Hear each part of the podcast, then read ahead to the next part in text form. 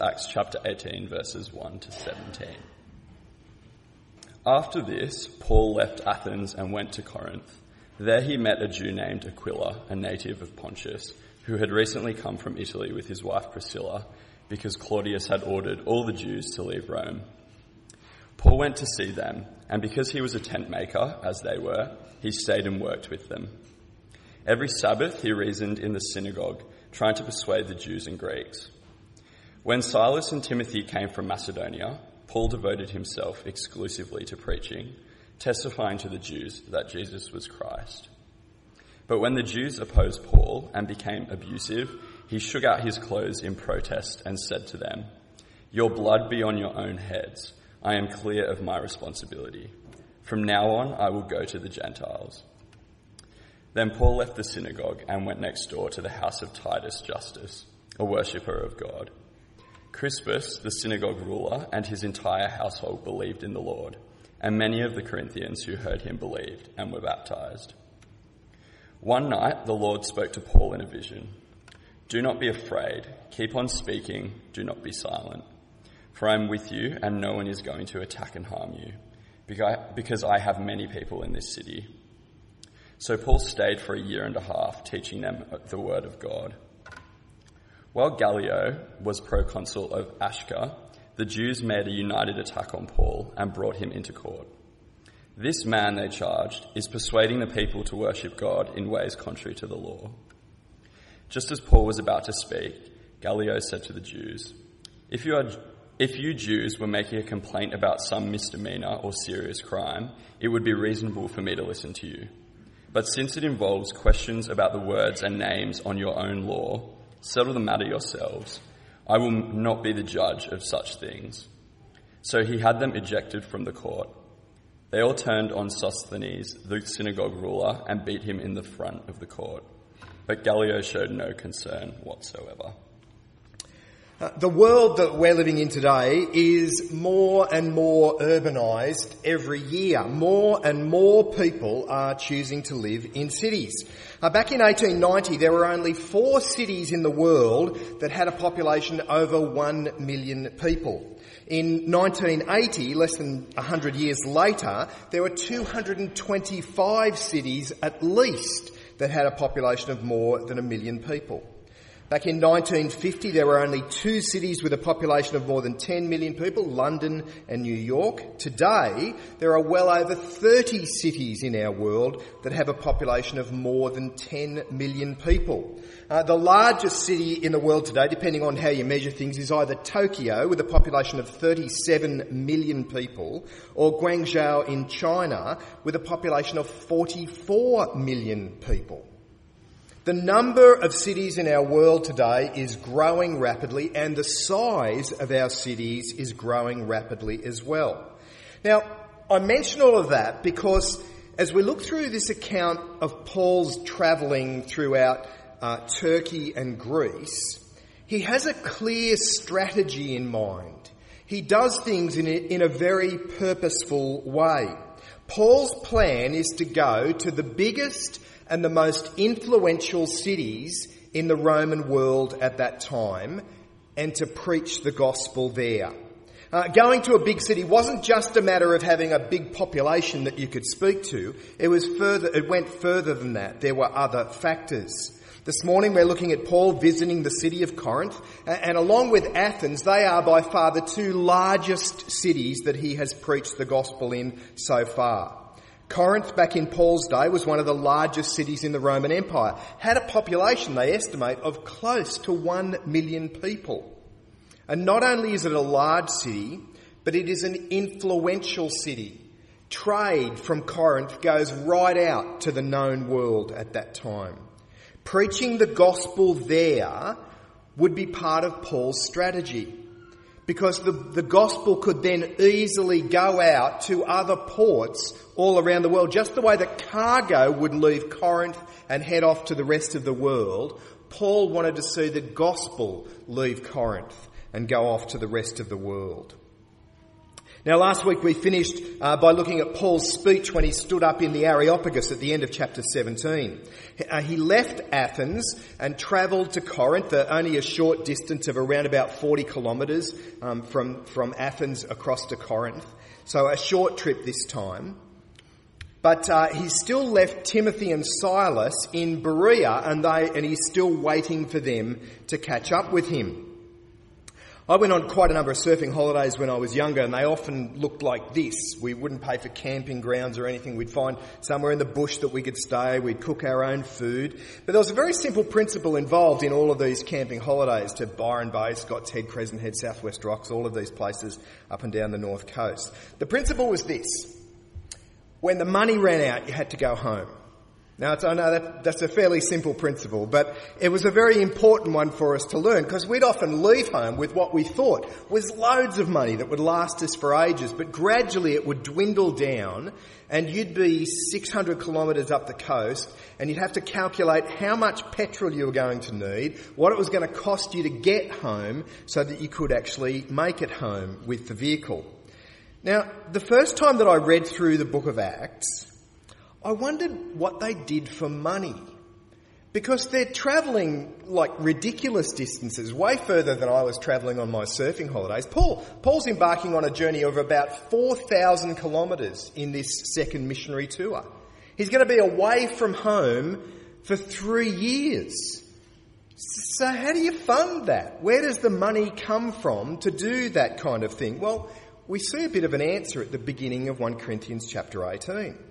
When Paul arrives in Corinth, what does he do? He finds work as a tent maker.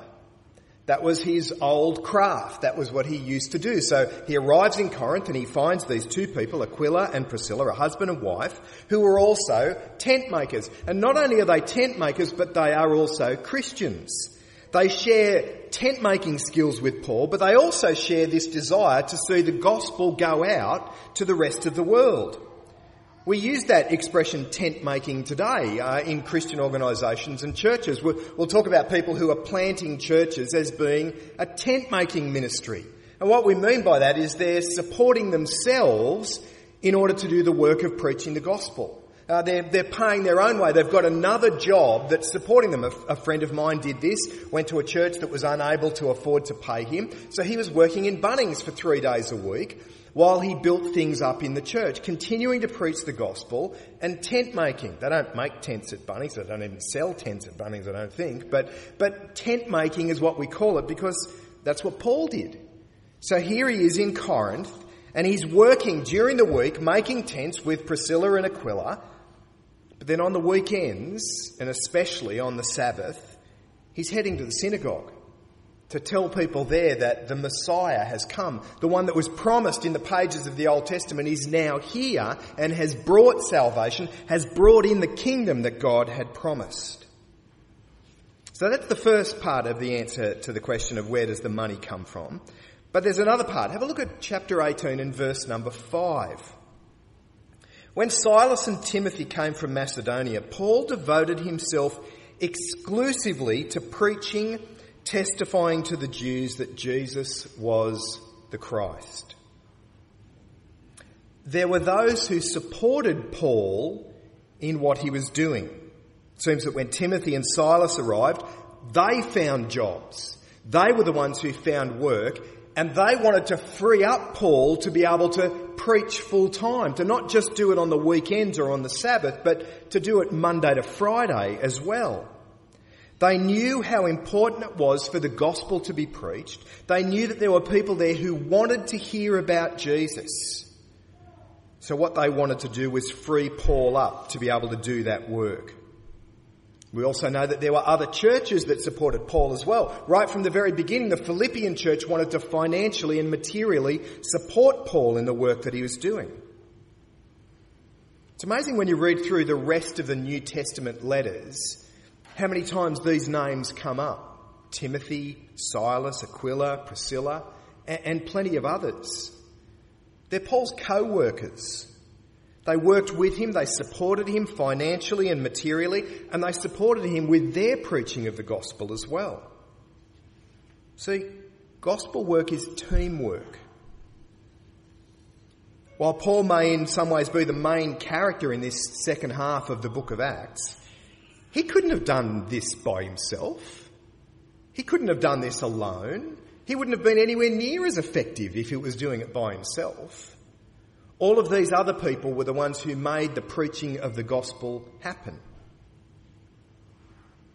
Now, as I said, when Timothy and Silas arrived from Corinth, uh, Paul stopped the tent making and devoted himself full time to preaching. And it didn't take too long for the Jewish leadership to again be offended by what Paul is saying.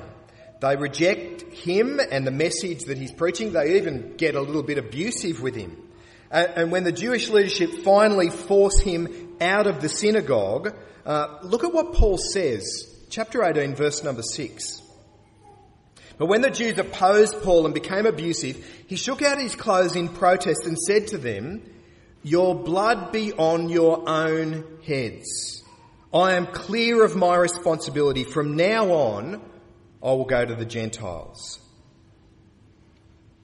In the Old Testament, the prophet Ezekiel was told that he was supposed to be a watchman for the city. That was his job as a prophet, not to literally be a watchman, but to spiritually be a watchman, to warn these people uh, to turn back to God, to be faithful in their relationship with Him.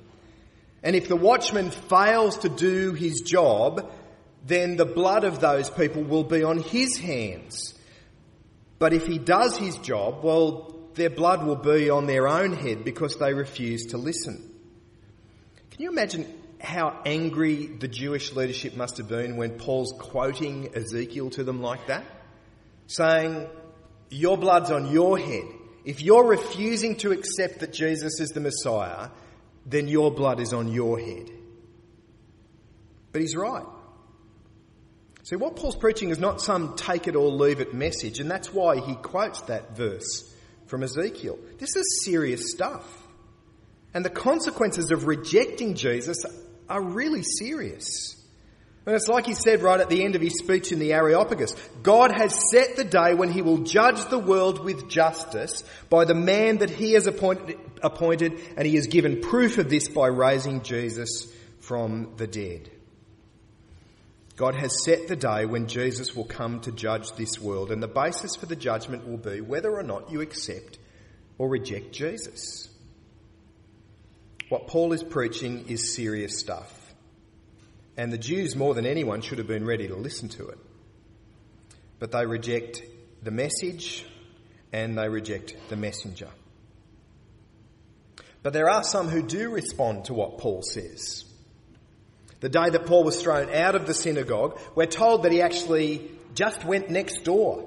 There was a guy by the name of Justus who said, Hey, you can use my house and you can continue preaching here. Right beside the synagogue. That must have made the leadership of the synagogue so thrilled to hear that Paul has now moved in next door and put a sign up. But have a look at what it says in verse 8. Crispus, the synagogue ruler, and his entire household believed in the Lord, and many of the Corinthians heard him, uh, who heard him believed and were baptized. So, so the, the synagogue ruler has walked out the door of the synagogue walked down to the next house to Justus's home where Paul is preaching and said, Where with you now? The head of the synagogue says that he is now a part of this newly formed church. That must have been a tough choice for that guy. That wouldn't have been an easy thing to do. I mean, being the synagogue ruler would have given him a place of position and, and significance in the community in that day. He would have had the respect of all the Jews who were living in Corinth. But Crispus is willing to turn his back on all of that because he knows that this is the truth. This is worth putting your life into chaos to believe in Jesus. Would have no doubt upset the synagogue rulers. They now have to find another, uh, synagogue leaders, they now have to find another ruler, someone to take over that responsibility. They're already angry with Paul, and for Crispus to leave would have made them even more determined to get him. Well, there's a new governor in town, Gallio. So some of the men from the synagogue decide they're going to take Paul down before the governor on this trumped up charge of unlawful religion. Uh, Judaism was an approved religion in the Roman Empire at that time, but they wanted to say that Christianity wasn't, and for Paul to preach about Jesus, well, that's just not on. But before Paul can even get up to speak, Gallio says this. Have a look at it, verse 14 of chapter 18. Just as Paul was about to speak, Gallio said to the Jews, if you Jews were making a complaint about some misdemeanor or serious crime, it'd be reasonable for me to listen to you. But since it involves questions of words and names and your own law, settle the matter yourselves. I will not judge. I will not be a judge of such things. When the Jews hear that Gallio doesn't want to have anything to do with this, they are now furious. And I don't know whether you noticed it in the reading, but in, in a most bizarre twist, they now beat up the new ruler of the synagogue. The guy's been in the job for five minutes since Crispus left, and now they're going to beat him up because Gallio wouldn't listen to them. I don't quite understand the logic of it, but it does show you the rage that they must feel about what it is that Paul's doing. It's interesting to note that when you read through Paul's letters to the Corinthians, sometime later, he actually mentions a man by the name of Sosthenes there. Um, not sure whether or not it's the same person, but I think it's pretty likely that it would be the same one who was now being beaten up by the synagogue rulers. Well, altogether, Paul spent about 18 months in Corinth preaching about Jesus and strengthening the new Christians there. The time finally came for him to leave. Uh, he heads back to his home base in Antioch via the city of Ephesus. Uh, and during his brief stay in Antioch, they ple- uh, in Ephesus, they plead with him to stay there, and he promises that he will come back, and we'll see Paul return to Ephesus in his next missionary tour. But the thing that really stands out to me when you look at this particular chapter of one of um, Acts is that Paul's not alone in preaching the gospel. Gospel work is teamwork. We often imagine Paul out there as kind of a one man operation, standing in the synagogues or standing on street corners and preaching the good news about Jesus. But when you read through chapters like this, you realise just how many other people there are who are involved with this, who are working with Paul toward that same end. I mean, there's Aquila and Priscilla who, first of all, they give him work and, and, accommodation in exchange for him working with them as tent makers. But they also travelled with him to Ephesus, and we see from uh, Aquila and Priscilla that they're able to explain the gospel to people as well. They're able to help people understand the truth about Jesus. And then there's that man called Justus, who we don't know much more about, but he's willing to offer a place for Paul to be able to meet with the new church. There's Timothy and Silas who support Paul in the preaching of the gospel financially. There's the church in Philippi who support him. Each of those people helped in different ways. Each of those people had gifts and abilities that they could use towards that same end. Some are able to teach and speak. Some are doing things behind the scenes. But they're all working towards the same end. They're all working to see the gospel preached to see more people come to know and trust Jesus. And what we see in these chapters is really just a glimpse of what ought to be operating in churches today. Gospel work is teamwork. Here's your team right here. That's the team that you're a part of. That's the team that, that you work with.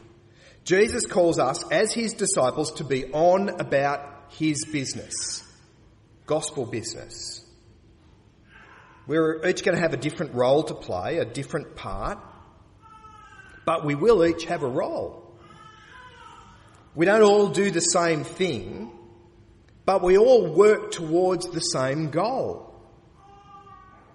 Paul was the one preaching in the synagogue and teaching the new believers. Some, like a, a Aquila and Priscilla and Timothy and Silas were able to sit down with others and explain the Christian faith with them, read the Bible with them. Some, like Justus, were able to provide material support by saying, look, here's a place where you can meet. God has given each one of us different gifts and abilities that we can use to see the gospel preached, to see more people come to know and to trust Jesus.